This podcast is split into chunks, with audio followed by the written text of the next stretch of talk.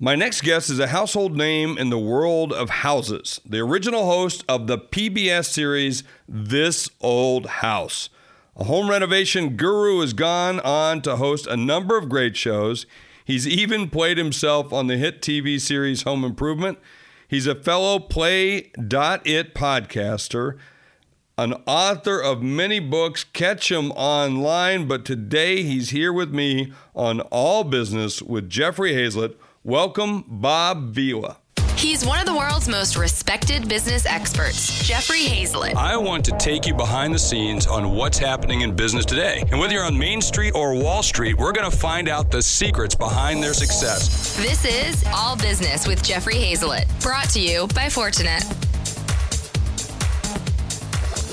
Hey, Bob, so what are you up to these days? I mean, I've seen you on TV for years, tons of books. What what's taking up your time these days?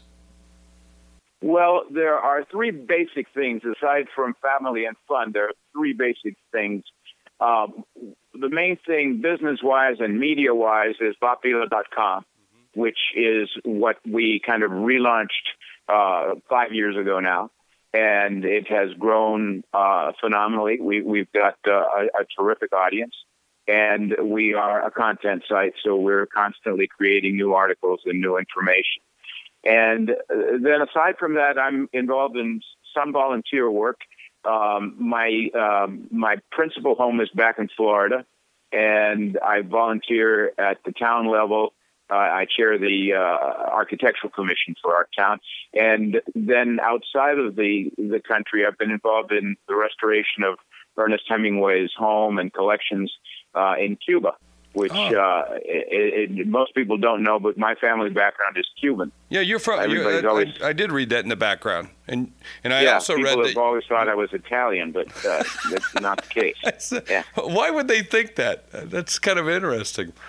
Oh, people have even thought that I took the name Villa, which is Italian for you know fancy house. But no, we're uh, a Cuban family. My folks emigrated here uh, in the 1940s, uh-huh. and I was born in Florida. So anyway, uh, between the architectural commission, the work in, in Havana, it's all very satisfying stuff. Um, and uh, I've got you know probably another few years in those projects. Yeah. What What did your mom and dad do? Well, my father was involved in uh, a life of military intelligence uh, going back to World War II. And my mother was, for the most part, a housewife. She lived to 95. She just passed away in January.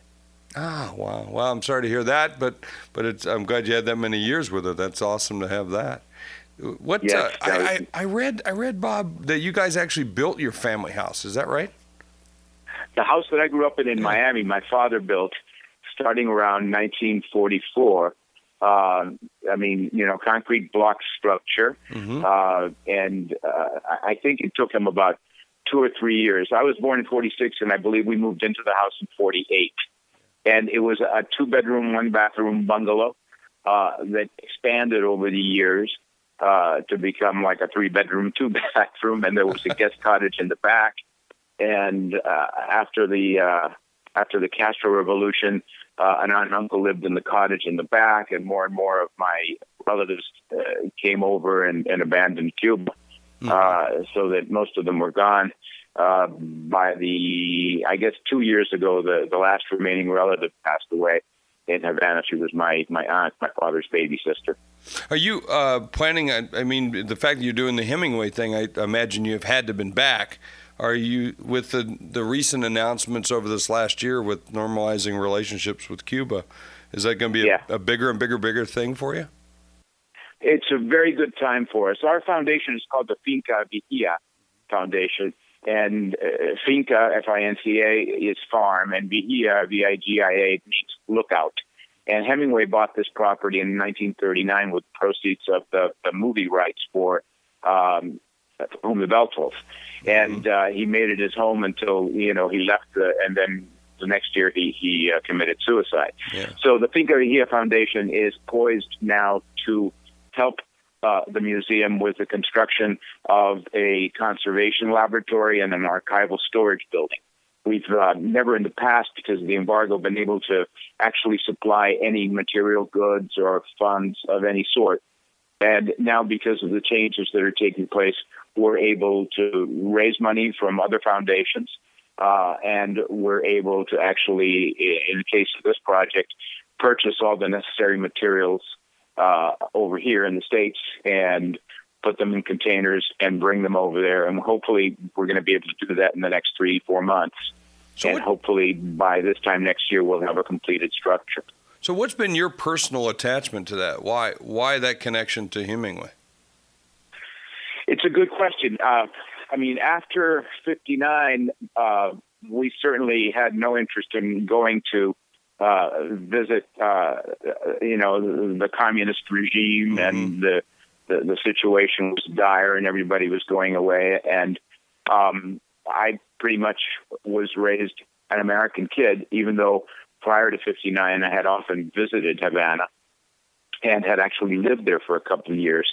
Um, it wasn't until about 10 years ago that a friend uh, who was very active with Catholic Charities um, and who was also getting involved with this particular board said to me, You know, this is a perfect opportunity for you to go there with a mission um, and to, you know, see your family homes and just to see the country where your parents came from.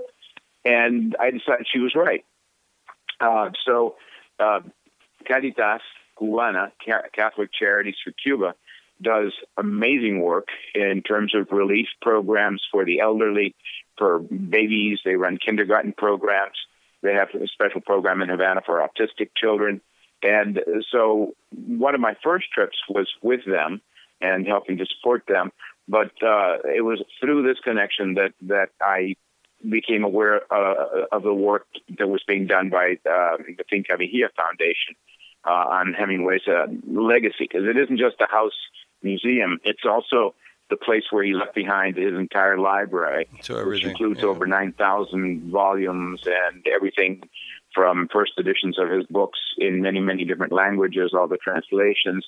Uh, his personal uh, library of military campaigns, which was one of his interests, his bullfighting posters, his World War One uniforms, everything is there, and everything was in real danger of being destroyed because the the house itself had suffered from hurricane damage, and the Cubans did not have the wherewithal to put a new roof on it. Um, so it, has been an ongoing battle to preserve all these uh, all these documents and all these papers, and uh, to this date, we we've helped them with all the conservation work and uh, you know, brought them uh, experts from uh, the New England Paper Conservation uh, Group, and yet we've never been able to give them any kind of in-kind, uh, you know, money, funds. We haven't been able to do that. So they would restore a book or a hundred books, and then have to put them right back in a dangerous place where mm-hmm. they weren't protected from the elements. And so the plan now with the archival storage is to make sure that the most important documents are in a safe place. Wow. So if I look at what you've done, I mean, and you've done a great deal in media. In fact, a lot of people would say Mark Burnett is the father of reality TV, and I'd actually say it's you. I mean, you were doing reality TV before reality TV in terms of the home improvement shows that you that you you know started, spawned, and and spun yeah. off in a different way. Would you say that? Uh, there's a real argument to be made for, for that. Yes, it's it's uh, it's been said many times that we at this old house, WGBH in Boston, uh, 30, gosh, what is it, 33 yeah. years ago, 33 years ago, were the first to kind of put real life people in front of cameras, whether it was the plumber or the carpenter or the real estate broker. Uh, we started off doing a show about, as the producer used to say, taking the mystery out of remodeling a house and showing people what's behind the plaster. But we also uh, brought in as talent the real life people that did this stuff yeah. for a living. Was it? Re- so, did, some of those people were reluctant? I, would imagine some of those guys they don't like to be in the. You know, you got to put a makeup. You, sometimes you even have to put makeup on them. I'm sure that some of the guys were going. I'm not. You know, I'm not wearing any freaking makeup. You know. we we did not put makeup on anybody. oh, is that right? Uh, not, not even never, Norm. Ever, ever. Come on, not even Norm. I mean, no, certainly not Norm. uh, we uh, really did not alter. I mean, if somebody looked really messy, Yeah. uh, we might have suggested to tuck their shirt in or something. But no, uh, there was no makeup used. And I hosted the show for the first decade, and then I um, uh, started Home again uh, in syndication with CBS the following year, and did that for 18 seasons.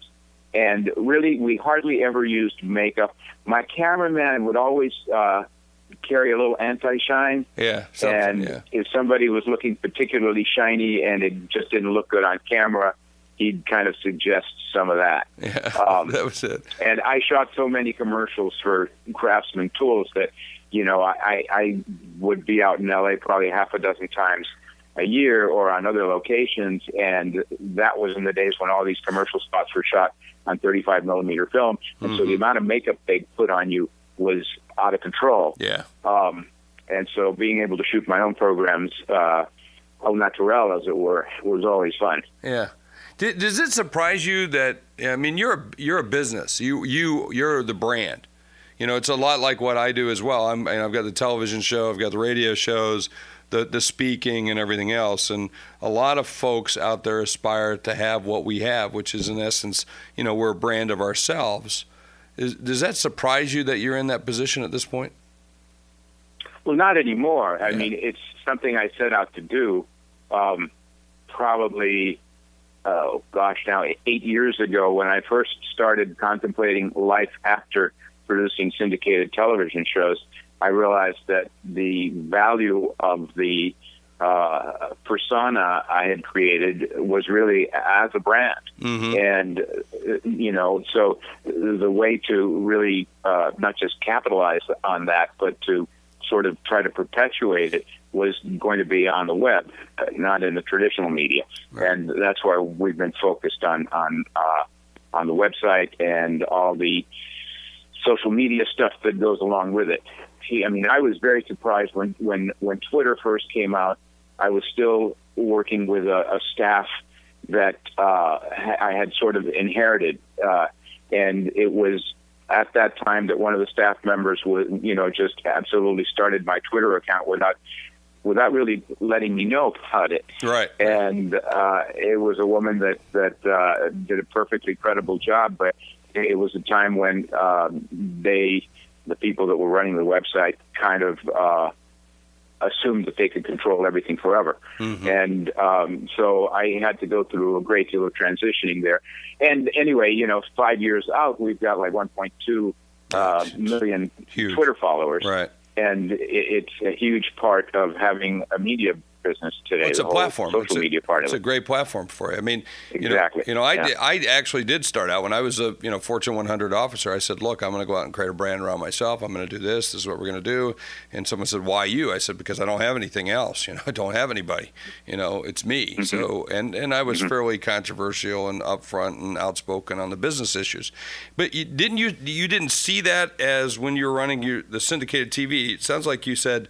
I, I had this TV business, and now I'm going to have this business of, of Bob Vila, you know, and I'm going to become the brand and the spokesperson and and and create content around my own thoughts and and, and experiences. But you separate those. Well, it's it's um, it's a situation where during the years that I was producing and hosting the Home Again programs, and was also the spokesman for Craftsman Tools, um, I was not only flat out uh, busy Mm-hmm. 100% of the time, but I was also restricted somewhat in terms of what I could do commercially. Is that because is that because it was a on the PB, on the PBS side, or because of No, the, no, the no, no, no, no. I, I, Yeah. just because I had uh, such a tight contract with uh, Sears Craftsman, Ah, okay. and I, I did other marketing projects and some uh, PSA stuff and the like, and I've always been involved in supporting uh, a lot of different nonprofit things, Habitat for Humanity, for example. But uh, it, it, was a, a, kind of a, a decade and a half where I was going full throttle, and there were certain controls in place. And once I once I stopped uh, producing the syndicated shows and stopped uh, being in a relationship with uh, uh, with Sears Roebuck, um, the latter being as a result of uh, the company being bought by uh, I think he's referred to as Crazy Eddie. No, um, and he and, and, yeah, which he is. I mean, I, have been very vocal about how he's running that. In fact, I just was in Chicago and saw like three or four CMOs from the company. I'm going, why do they have three or four CMOs? But different subject. We can go mm-hmm. back. Yeah. Yeah, we don't need to discuss. But some that. great products. I um, mean, they got some great products. I mean, you talk about Craftsman. I'm a Craftsman. I, I grew up with Craftsman tools. I grew up going to Sears, and you know, my family. That's where we shopped. We got our school clothes. Yeah. We got our appliances. Oh, yeah. My dad's tools, and you know, yeah. And and by the way, when I just recently moved to my new place and we we downsized, I and my kids are out of the house. I went back to the store and bought all new Craftsman tools because I've always wanted a complete set that nobody, you know, stole, like my kids or my wife. You know?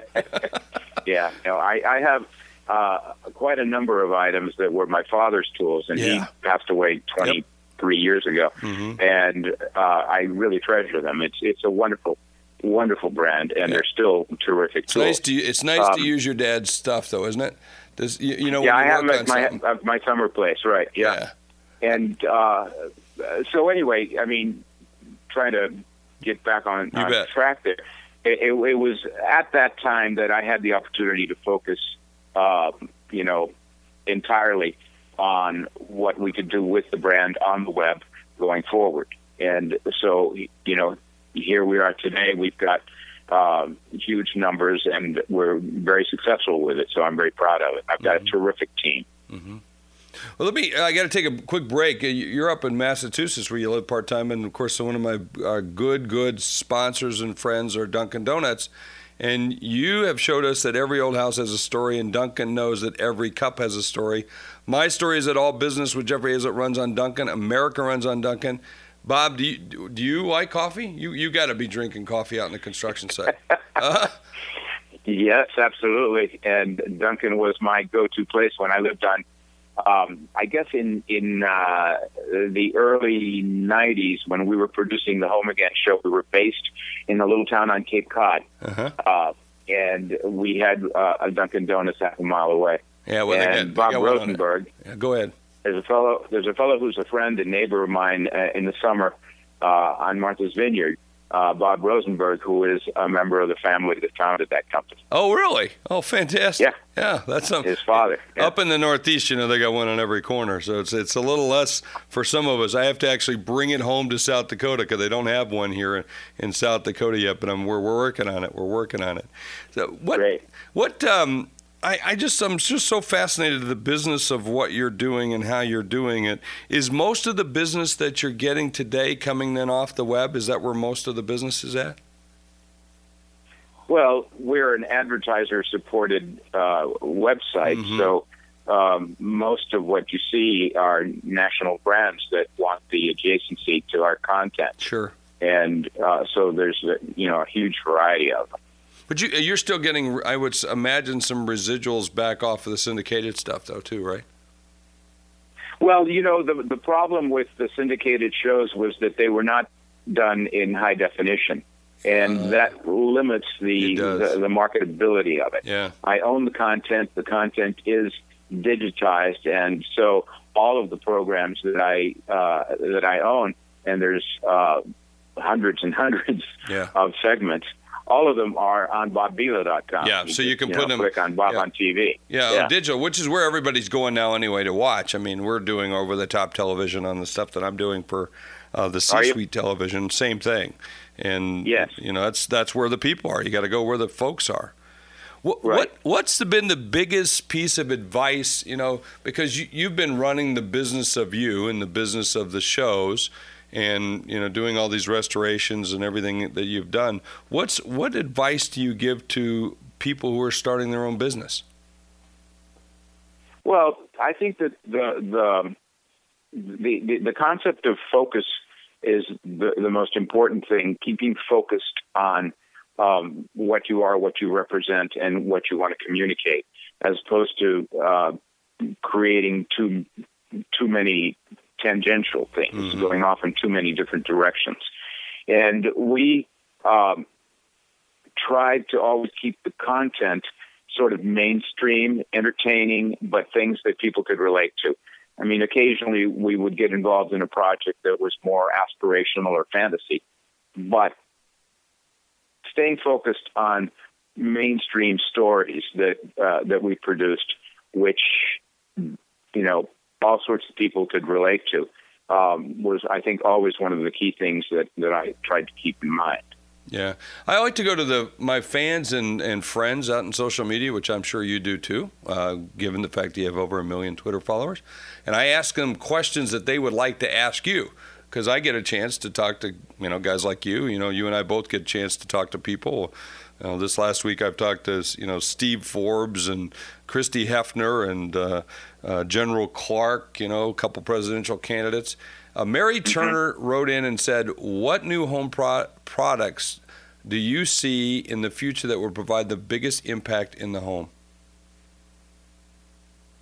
Wirelessness, yeah. battery power. Mm-hmm. Um, I've been asked that question many, many times. And I think that the technologies that are being developed in terms of power and power use um, are really terrific. Um, and we, we, all are so tied to all our different devices now. And obviously, I'm sitting here on a wireless phone. Uh, but the whole concept of wirelessness in the home, I think, is something that's going to be very, very important uh, in this coming decade. And the other thing that I'm excited about is the whole business of uh, energy use mm-hmm. and energy generation and battery storage in in the individual dwelling units. Yeah, from from solar power or wind power, depending on what you want to use, or both. You know, and I, yeah. I, you talk about the Internet of Things. It, it's really going to be huge. We don't. I don't even think we can comprehend all the things we're going to see. I, for instance, in my own home in in South Dakota and in New York as well, I've got both. I put actually put drop cameras everywhere you know and and i like to watch i can have pro- cameras on my property i have cameras in various places around the house so i can check in from time to time when i'm on the road and i can see what's going on out there which I think is yeah, no, that's very important with uh, especially with young families. I, I've got a, a son and daughter-in-law who have a five-year-old and a one and a half-year-old, and I was amazed how quickly and naturally they depended on this kind of device as part of parenting.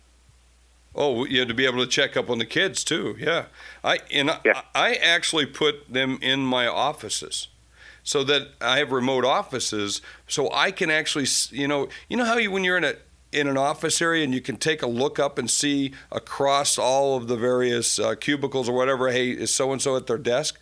That's my way of being mm-hmm. able to do it. So when I'm in New York, I can look in South Dakota and see, hey, who's at their desk? Now I can give them a call or buzz them or text them, and I do a lot of that kind of activity. And I, I don't know. I, to me, I find it really helpful. What, what? Yeah, no, the technology is key. Yeah, what do you what do you think on in terms of the the solar power? Is it going to get better and better for us? Well, the the uh, the photovoltaic process has continued to uh, become more and more affordable. There's no doubt about that. And I think what we haven't seen is, is really uh, uh industry uh, figuring out how to integrate the photovoltaics into the basic skin of a house. I mean, 10 or 15 years ago, they were putting uh, products out that were essentially roof shingles that had photovoltaic capabilities. They didn't catch on and they were ugly as sin. Yeah. Uh, and the traditional photovoltaic panels um, are still pretty much the main uh, the main way of creating a photovoltaic array to generate your own electricity. There are newer panels that can be put on flat roofed houses uh, that are almost like rollout mats and they're not visible. But as long as you have to depend on things that are visible and that are ugly, it's going to be, you know, it's going to be a deterrent to people using them. So I think that the industry does have to come up with the kind of products that look like mainstream house roof or skin yeah. that has photovoltaic uh, uh, capabilities. Yeah, even but on, I think on the walls or even maybe in the tiles or or shingles or, or some version of that. I don't. You know, exactly. Yeah. Or on the paint, mm-hmm. or you know, I mean, the painting industry has come up with uh, uh, alternative materials that provide insulating capacity. And so these technologies, that for example, comes from uh, space age technologies, uh, the types of uh, materials that were used to insulate the bottom of the space shuttle so that it wouldn't burn up when it came back into the atmosphere. Yeah. And those are basically ceramic based products that have been incorporated incorporated into into paints. One of our most popular uh, content segments is about taking old shipping containers and turning them into housing, and we get tons of hits on that particular story. And the one of the the technologies that was applied there, when you take two or three or four shipping containers and you line them all up and you cut the holes in them and you weld them together and you put a roof on them, they could get very, very hot, especially the, the ones that we were focused on, which were down in St. Petersburg, Florida. The paint material that was sprayed on is exactly the same technology that I was just talking about that was used on the space shuttle so that it provides a very, you know, effective insulating factor. Yeah uh, to make these house com- uh, these houses comfortable. Yeah, it's a phenomenal what they're building. What hey Cheryl Brown Magisi asked me, and I, I thought this was a pretty good question. What was the biggest injury you ever had while on the job personally? Well, I wasn't working yesterday when I sprained my foot. Um, I'm sorry to laugh. I, you told me about that earlier. I, We're both injured I, at this point. Yeah, no, I'm I'm keeping my foot elevated yeah. today, and I'm in New York uh, which is a walking city, and I love to walk everywhere. Yeah. You, you know, you you can go anywhere in New York, and it's wonderful. But and, and everybody, uh, no, by mean, the way, everybody does walk in New York, don't they? I mean, I'm, uh, we have a place in New York. We walk everywhere, and I, sure. But but when I'm back in South Dakota, I, I wouldn't walk that far. I wouldn't do that. I mean, just it's crazy that you while yeah, I'm there, not, I do it. Not unless not you're. Yeah it's recreational if you're out in the country. Yeah. And here it's a necessity. But no, uh, getting back to her question, I had a piece of wood kicked back on a ta- on a table saw early in my career, uh, and I was careless, and it hit me above the eye, and I got uh, kind of a, a, a little compression uh, scar uh, right at the eyebrow, and that was many years ago. I bet you that was uh, probably 35 years ago at least. Um, I have been fortunate. Uh, I've got all my digits, and uh, you know, the the fact that I was involved with tools all my life doesn't mean that I was really doing 40 or 60 hours a week working with tools. When I was uh, first hosting this old house, I was running a contracting business, but I was the GC. I was the the business guy. Sometimes hands on, sometimes not. And as my career progressed, I got more and more involved in uh, speculative real estate ventures, buying brownstones in Boston's Back Bay and converting them and renovating them and selling them as condominiums and that sort of thing. And uh, so I guess I juggled two careers for at least two decades. Yeah. And uh, it kept the injuries down. What was the biggest mistake you made in business? Oh, probably uh, selling short a couple of times in mm-hmm. terms of uh, real estate projects that I, I took, uh, I, I put back on the market that I should have held on to. Mm-hmm. I mean, if you're looking at, at uh, if you're just using dollars as the measure, uh, you, you never know exactly whether it's really the best time. And you look at the potential profit and you say, I'm going to take the profit. And you don't realize that 10 years later, the profit would have been 10 times bigger. And so yeah, you, know, the you, time you make those good. mistakes. Yeah, but at the time yeah. it was good. I mean, it wasn't a mistake then, was it? Unless you, well, you, you sold them short. Then. No, it wasn't a mistake. It wasn't a mistake then. Mm-hmm. Uh, and um, I think in the in the in the world of uh, you know the, the the media world. No, I was going to say that in in the world of business, when you're running um, a media uh, business that's based on your own name and, and image and your brand, um, you have to keep tight control of it. You you can't delegate too much control of it uh, because if you have the wrong players involved, they uh, they're likely to take too much control, mm-hmm. and so you have to be careful of that. I think. Would you re- what would you redo if you had a chance to redo something in the business? You said, you know, I did that. Now looking back over it, I would have done it differently, or faster, or quicker. Or what what would it have been, and why? Um, I think that I would have located the the business uh, differently. I think that I would have staffed it differently early on, and I think I would have had more of a presence in New York than I did. And that for the media side of it? Uh, not just for the media side of it, but also in terms of the uh, the the available talent Yeah. uh, in terms of production, et cetera. hmm And that you're talking about more on the TV production side, or are you talking more on the Well, I mean, I was very fortunate to have one individual uh, working with me since she practically got out of college, um, who is now uh, a very successful producer um, with uh, PBS. Uh, but she was, you know, line producer on the syndicated programs and became executive producer.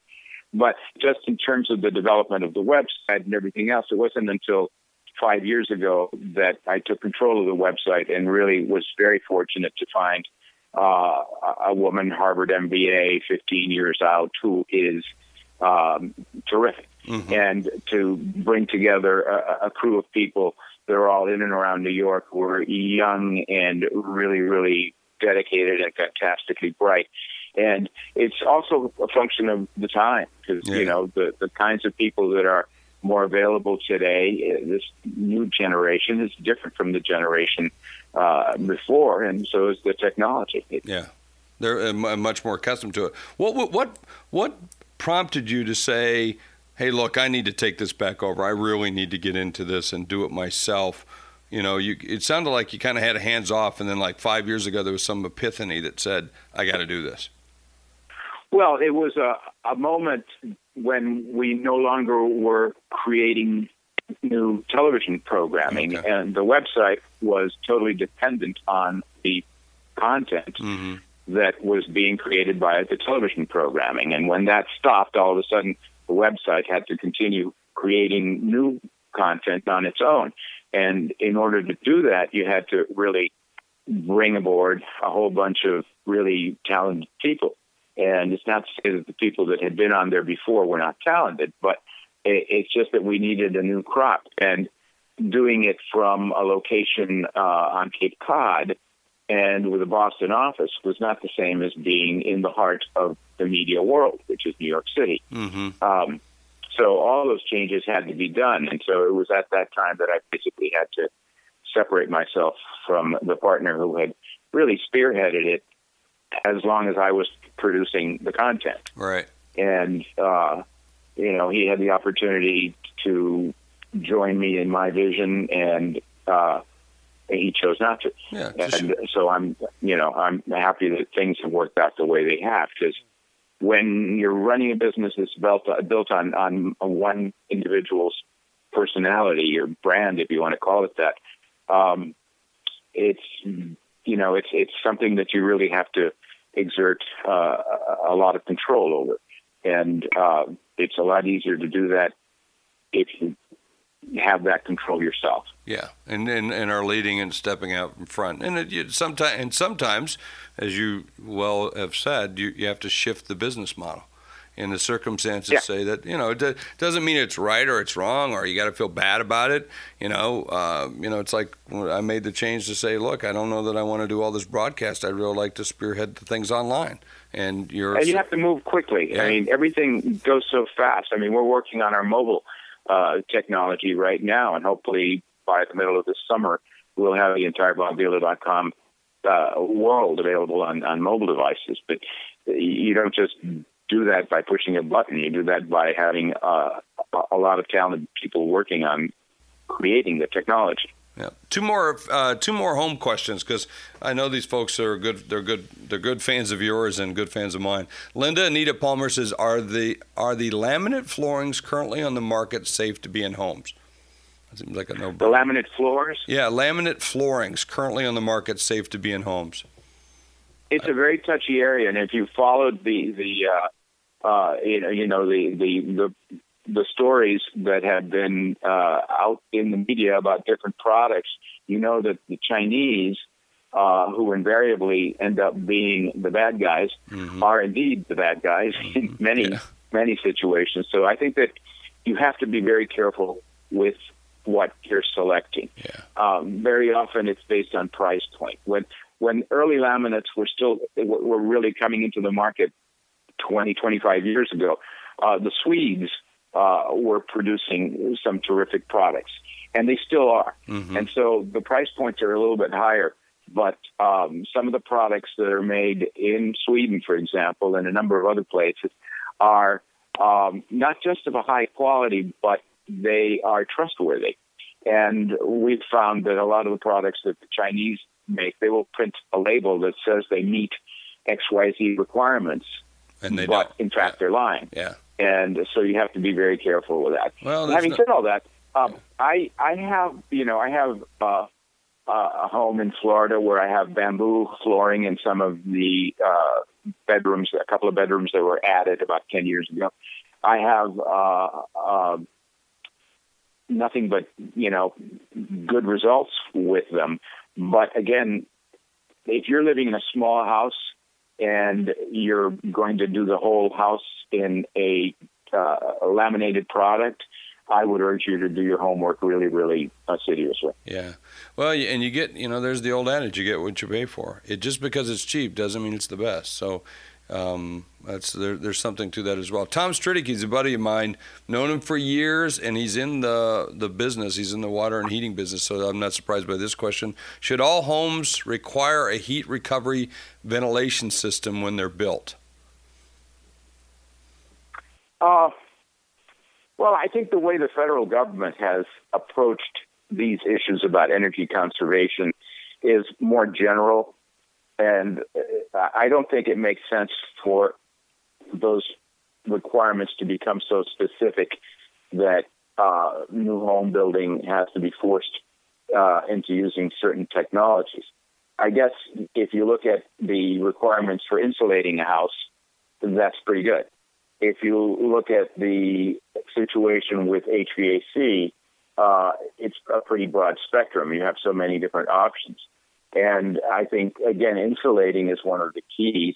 Uh, being able to recover energy, uh, recover BTUs, I think is an amazing uh, concept and technology that people should be aware of and that the building industry should be more and more aware of.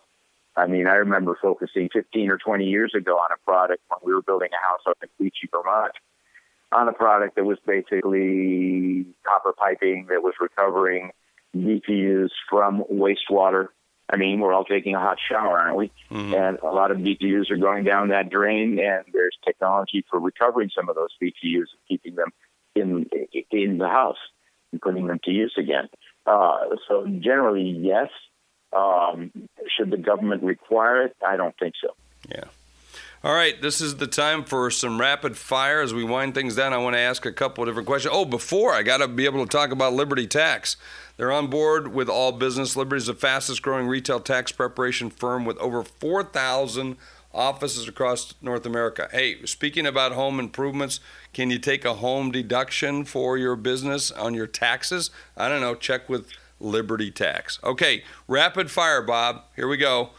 What tool always stays in your toolbox? My 30 odd year old S Wing hammer. Ah, okay. And when when I when I think of shirts, plaid or solid?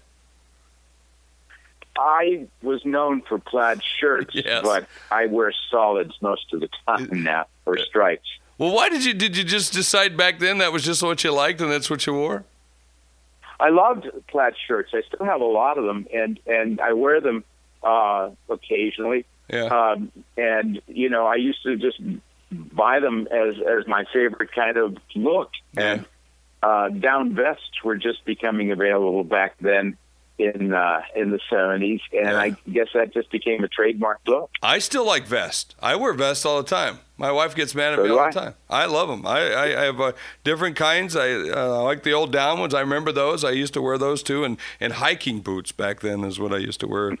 hey, what's your favorite gadget? Um, I'm talking on it right now. Yeah. I, Yeah, it is. I just isn't it? got the.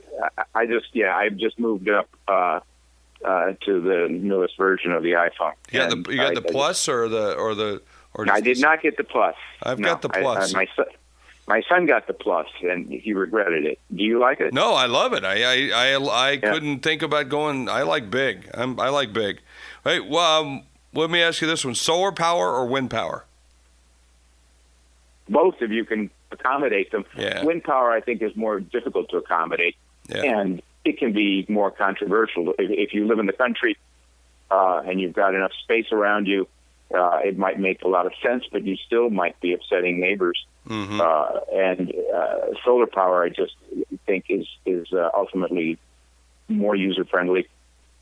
How about uh, Norm, your your former uh, sidekick on the show? Are you guys still friends?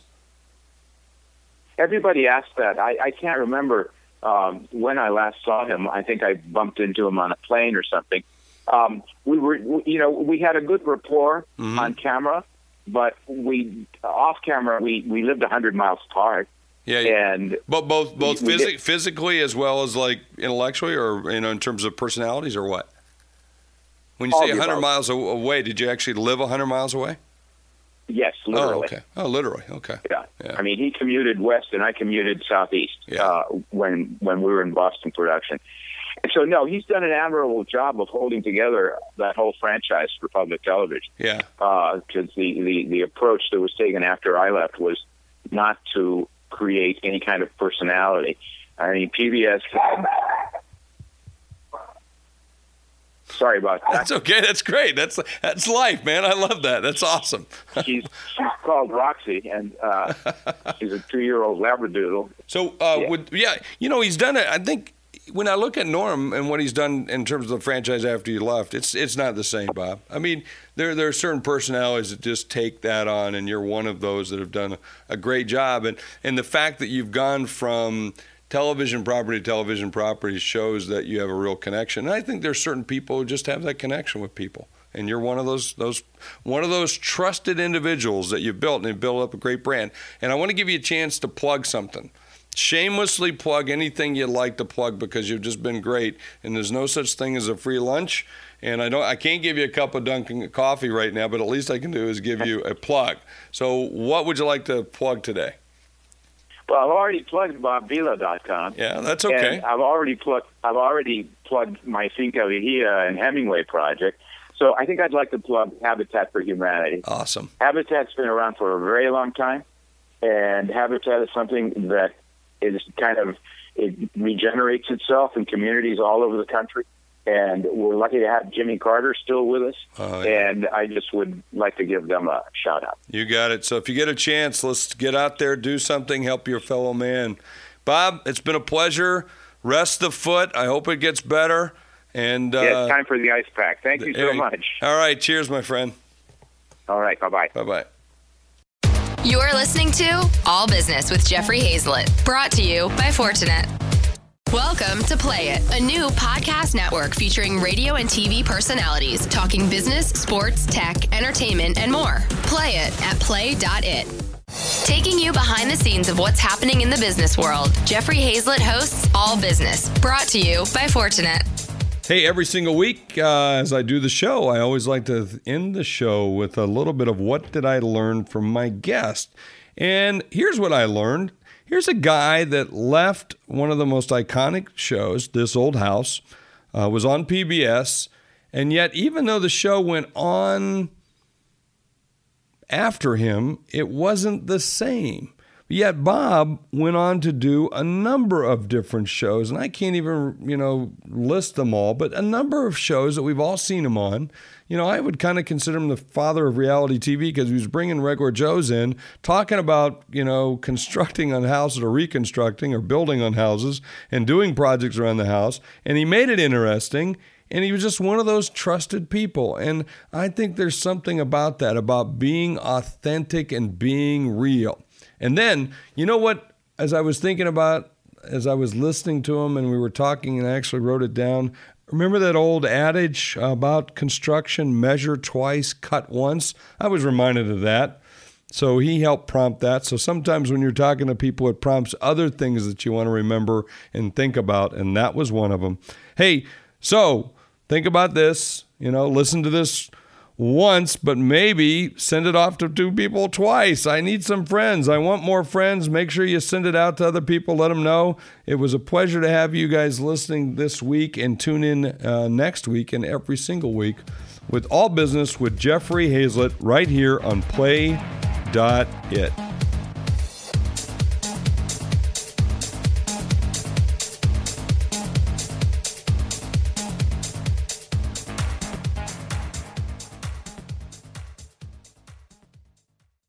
This podcast is a part of the C Suite Radio Network. For more top business podcasts, visit c-suiteradio.com.